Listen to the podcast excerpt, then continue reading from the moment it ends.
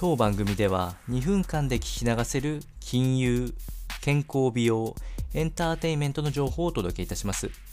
コンテンツ内容の活用方法や質問をしてみたい方は月額サブスクリプションモデルのオンラインミーティングをご用意してありますので概要欄よりご確認ください。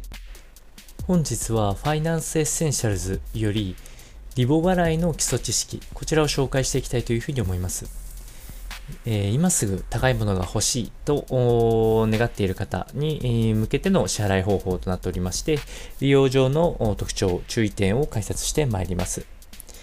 まずこのリボ払いというのは、クレジットカードの支払い方法の一種類となっておりまして、えー、毎月定額で支払うことができる仕組みとなっております。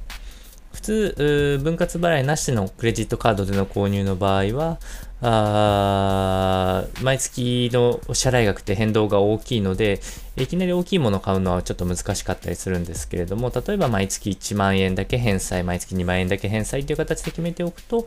長期間で、えー、支払いを続けていくので、えー高いものが買えたりするというのがメリットとして挙げられます。その中で定額方式、残高スライド方式というものがあります。まあ、えー、大きなあこの仕組み上でのお支払いの際はないので、ここは割愛します。で、お伝えしている通りメリットは、手元に資金が今なくても大きい高額な商品が買えるというところがメリットとなります。そのため、えー、まあ、なるべく長期で返済をしていくっていうのが前提となっていきますんで、ここで注意点として出てくるのが利息がかかる点ですね。